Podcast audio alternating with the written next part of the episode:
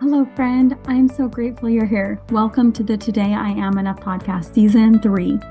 This season, we're taking time to better understand who the women in the New Testament are and their experiences.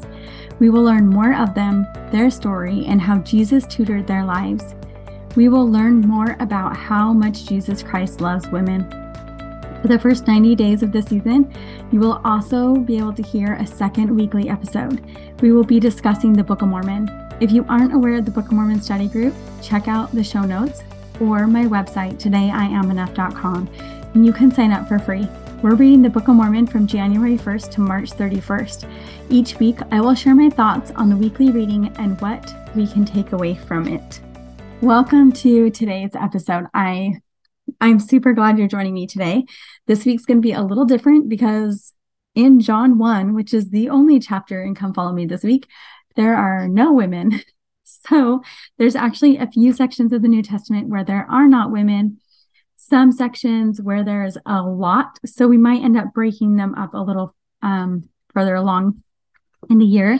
But this week, we're just going to talk about John 1. And I'm excited because this section is wonderful. So, John 1, the first 34 verses are in the appendix appendix of the JST, so which is just behind the topical guide.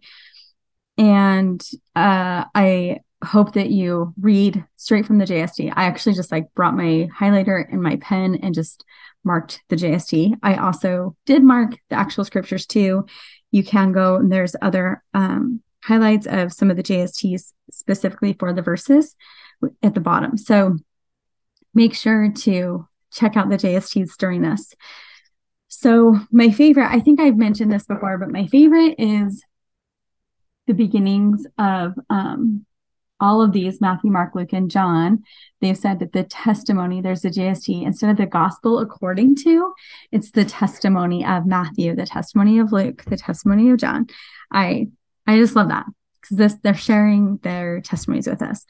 So, John, we're going to talk about who he is for just a minute. John is John, he's like a disciple with John the Baptist. He, um, I think he, I just forgot you guys, but I think he was with John and maybe wrote down some of his teachings, but he was a follower. He knew of Jesus Christ from John the Baptist. So the testimony of John that we're reading this book is John the Beloved, whom uh, we will talk about later. He is also the uh, one who penned Revelation and he is the disciple who asked Jesus if he could stay on the earth and teach until the second coming. So John is somewhere here with us, which is incredible. I, I just think that's so amazing. So fun. I'm so excited to see if I ever have the opportunity to see him in my life. Okay, let's start with John 1 1. So John introduces us to Jesus Christ in three different words.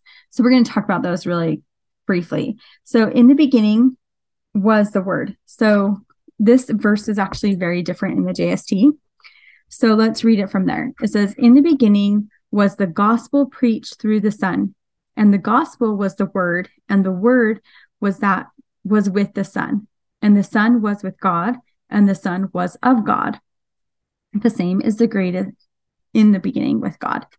So we learn that the gospel was the word and the word was with the son. So Jesus Christ had that word of God with him. Word is another, we use that often to describe Jesus Christ, though. So we see that even though J- um, Joseph Smith translation changes the verbiage, that the word is still Jesus Christ. So he is the word this would have been relatable to these people. They were familiar with scriptures, they were familiar with the law, and the word would have been the law to them. It's another term that could have been relatable to them. So, relating Christ to the word first is helpful for the people in this day. Okay, and then in verse four, in him was life, and the life was the light of men. All right. So in him was life. In the JST, it says, In him was the gospel, and the gospel was the life, and the life was the light of men. So we don't often think of Jesus Christ as life, but he is, of course, right? Because of the atonement of Jesus Christ, we can live again. So he is the life because he will give us life. We have the opportunity to have life again because of him. He is also the creator of the world. We have all that we have here because of him.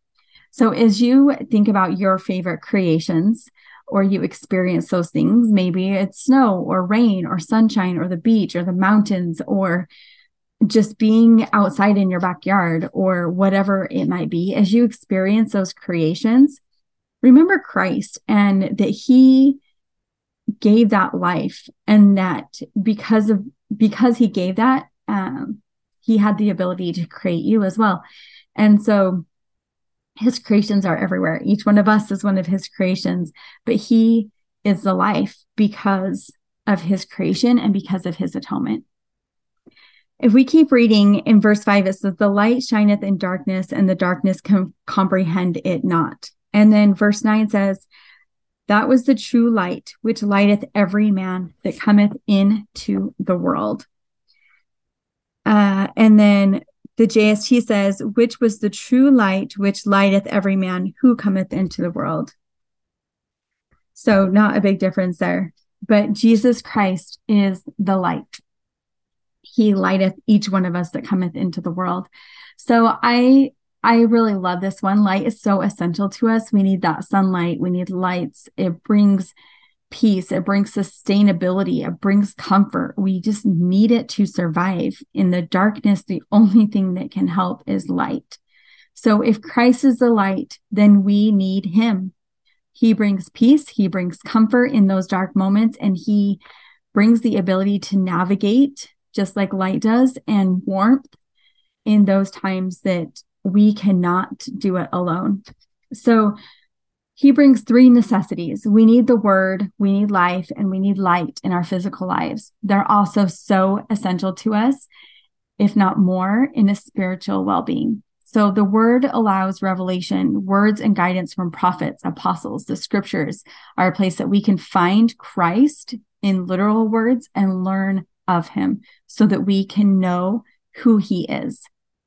And when we know who he is, we can understand the life that he gave us. So the life allows repentance, right? Because of him, we can literally repent and turn towards him. When we repent, we're turning, we're changing towards him and becoming better human beings. Because of repentance in the atonement of Jesus Christ, we can live with him for eternity. And the light his light is our peace in those moments when we're working on turning, we can seek out his light. It's having faith in something bigger than ourselves. It's having faith in his ability to heal us spiritually and physically, to navigate our lives for the better. It's the warmth of his love in those times where we can't see anything ahead of us that makes sense. So in verse 14, uh, let's see, in verse 16, sorry, we're reminded that his fullness, we can have his fullness grace by grace. So as we're turning towards his light and turning towards him and repenting and seeking his word and seeking understanding, as we're seeking him daily, we will receive revelation. We will receive more knowledge of him, grace by grace, because grace and truth come by Jesus Christ. So it's only through taking that time to know our Savior better, to read his words and seeking out his life in repentance and the atonement and um, revelation, and we can receive little by little, right? Line upon line is what we are taught. And that is truly how we can learn from Jesus Christ. All right, we are going to skip ahead and uh, verses 29 through 34, John talks about how Jesus Christ is baptized, and several of those things are different in the JST. So make sure you're looking at that. I do love verse 32. Um, in in the JST, it is actually verse 33, and you can see 33a has a JST, and it says, "And I knew him, for he was sent me to baptize with water." The same said unto me, Upon whom thou shalt see the Spirit descending and remaining on him, the same is he which is baptized of the Holy Ghost. That's an important change because it says, and I knew him not. But that's not what the JST is. It says, and I knew him. John recognized him in verse 29. He says, Behold, the Son, the Lamb of God, which taketh away the sins of the world. And in verse 34, and I saw and bear record that he is the Son of God.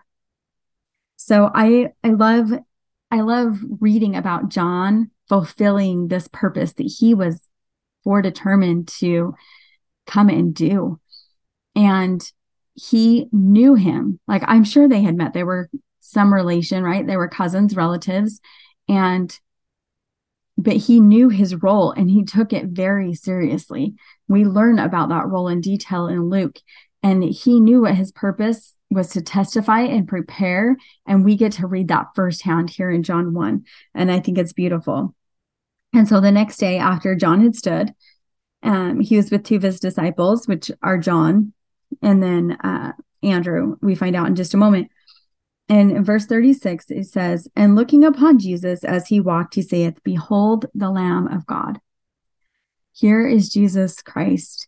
And the two disciples heard him speak, and they followed Jesus. No hesitation. There's a lot of people with no hesitation in the scriptures. They follow Jesus. And then Jesus turned and saw them following, and saith unto them, What seek ye? If Jesus Christ was sitting next to you, or if he knelt down beside you while you prayed and asked, What seek ye? What would you say? What do you want? What are you longing for in your life? And they said unto him, um, Where do you dwell? Where do you, where do you live?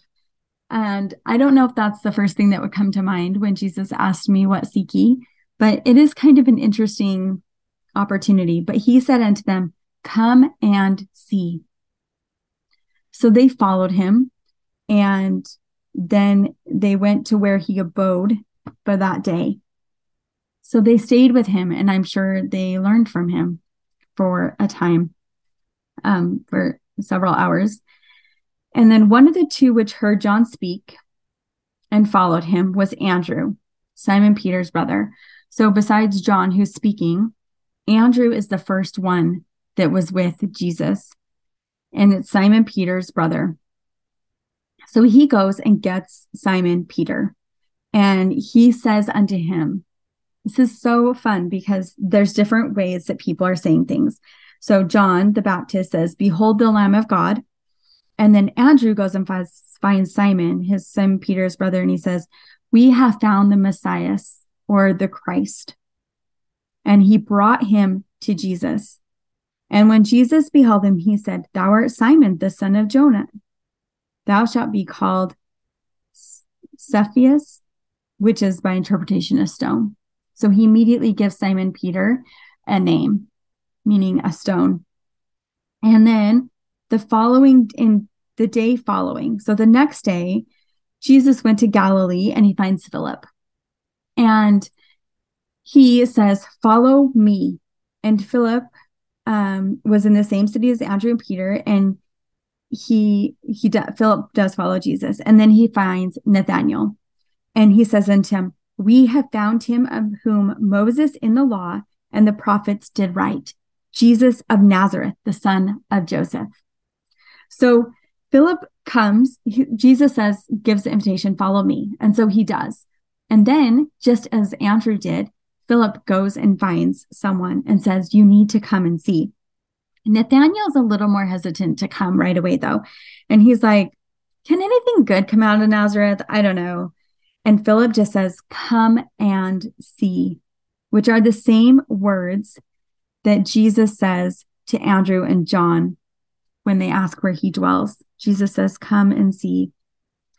And so Nathaniel comes and Jesus says, Behold, an Israelite indeed, of whom is no guile. So he's just, he's pure, like he has no guile. And Jesus sees this in him. But then Nathanael's like, How do you how do you know who I am? And Jesus says unto him in verse 48, Before that Philip called thee, so before Philip went and got you, When thou wast under the fig tree, I saw thee. So there's a lot of fig trees in this part of the world. It's hot. There's probably a lot of people that sit under fig trees. And that's a really general statement. I saw thee under the fig tree. When you were under the fig tree, I saw you. What happened? What experience did Nathaniel have under the fig tree? That in the next verse, he says, Rabbi, thou art the Son of God, thou art the King of Israel. I think Nathaniel had some experience under the fig tree where he maybe he was pondering something deep in his heart. Maybe he really felt the spirit come over him and a prayer was answered or something was made clear to him. But something happened under the fig tree where Jesus saw him. And it meant a lot to Nathanael. In 50 in verse 50 Jesus answered and said unto him, Because I saw thee, because I said unto thee, I saw thee under the fig tree, believest thou? So Jesus is like, You believe who I am because I said I saw you under the fig tree? Hereafter ye shall see heavens open and the angels of God ascending and descending unto the Son of Man. He's also told in verse 50, Believest thou? Thou shalt see greater things than these. Because Nathanael believed, he was told that he would see greater things than Jesus Christ recognizing him from under the fig tree. I I love these words that John bear record, behold the Lamb of God. What seek ye? Come and see.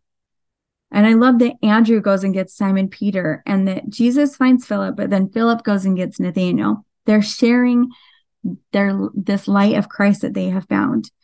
That um that they say, Come, I found the Messiah, you need to come. And and Andrew brought Simon Peter with him. And then Jesus says, Follow me. And Philip does, but then he goes and gets Nathaniel and he says, We found him. We found Jesus. You need to come and see. Just come. And then Jesus says, I saw thee. What seek ye? What do you want? What are the longings of your heart? When Jesus invites you to come and see and come and know, who are you bringing along? Who are you inviting? Who are you saying, just come and see? Come and see Jesus. When Jesus is saying, follow me, let's read the JST for verse 42 um, it says, And they were fishermen, and they straightway left all and followed Jesus. That's the JST for verse 42. When he talks about uh, that thou art Simon, and he gives Simon the the name of the stone. And then it says, and they were fishermen, and they straightway left and followed him, followed Jesus. Straightway, Reminds me of the shepherds, even the wise men. The shepherds went with haste and they left their sheep. That's a big deal for shepherds to leave their sheep, a huge deal because they were in charge of making sure they knew which of the sheep was the firstlings of the flock. The wise men recognized the star. They paid attention that they knew when there was a new star and then they followed it. And these men were fishers, it was their livelihood. And they straightway left all and followed Jesus. I don't really know that we can comprehend leaving everything behind. Our current prophet, prophets and apostles do that. They leave their careers and and everything behind to follow Jesus Christ and go minister and teach just like these apostles do. Come and see, for we have found him. Um, I also think of Nephi. Nephi was quick to obey, also Andrew, Simon Peter, Philip, Nathaniel. We'll find more as we go. I want to talk about this I saw thee for just a minute. When has God seen you in an intimate way where you've had this moment of connection? Have you ever had a moment like that with Jesus Christ? What is a moment you've had in your life when you have felt seen? When someone has shown up for you, or when the Spirit has testified of you, or testified to you, excuse me, or just a moment where you have been overcome by the Spirit or have felt the Spirit. In these verses, we are invited by apostles and by Jesus Christ himself to come and see and to follow Jesus Christ. When we are striving to do that, we will find these moments of peace come over us and we will feel seen by him. In the end of verse 50, Jesus says, Thou shalt see greater things than these. And then verse 51, which I did read some of, he said unto him, Verily, verily, I say unto you, hereafter ye shall see heavens open and the angels of God ascending and descending upon the Son of Man. As I read these verses, um, President Nelson's talk from October 22, 2022 came to mind. He said, and this is the beginning of his talk, but my dear brothers and sisters, so many wonderful things are ahead in coming days, we will see the greatest manifestations of the Savior's power that the world has ever seen. Between now and the time he returns with power and great glory, he will bestow countless privileges, blessings, and miracles upon the faithful. I think that is so beautiful. And if we are living a faithful life, we will see these things. If we are seeking the light and life and word of God, we will be able to see these countless privileges, blessings, and miracles. We will see the greatest manifestations of the Savior's power that the world has ever seen. I feel so strongly that we are being prepared to meet the Savior. I believe that his second coming is not very far off. President Nelson has been very clear about what we need to do. And he has been very clear that the return of the Savior is coming. We need to know Jesus Christ. We need to seek him. And as we read his words and as we study these women who got to interact with him, to be healed by him and blessed by him, and to minister beside him, we will feel that power in our own lives and He will start to heal our hearts and help us to feel Him and to be feel seen by Him because He is with us. He is near. In Elder Holland's uh, new book, I've been, I think I've quoted it every time we've been on the podcast, is Our, Our Day Star Rising. On page 118, he says, it seems like the essence of our mortal journey and the answers to the most significant questions in life are distilled down to these two most brief elements in the opening scenes of the Savior's earthly ministry. One element is the question put on every one of us on this earth What seek ye? What do you want? The second is his response to our answer, whatever the answer is. Whoever we are and whatever we reply, his response is always the same Come, he says lovingly, come follow me. Wherever you are going, first come and see what I do. See where and how I spend my time. Learn of me, walk with me, talk with me, believe, listen to me, pray. In turn, you will find answers to your prayers. God will bring rest to your souls. Come follow me. I think Elder Holland worded that beautiful. I hope that you'll take time to ponder on a time in your life when you have felt seen by Him. Maybe even a time where you have felt He has asked you to come follow Him and you have heeded that request. If you haven't felt seen by Him in your life, watch for it to come. Pray that you can recognize it. He loves you, He is near, He is watching you under your fig tree and He will let you know that He has seen you. Thanks for joining me today. I hope you guys have a wonderful rest of your day.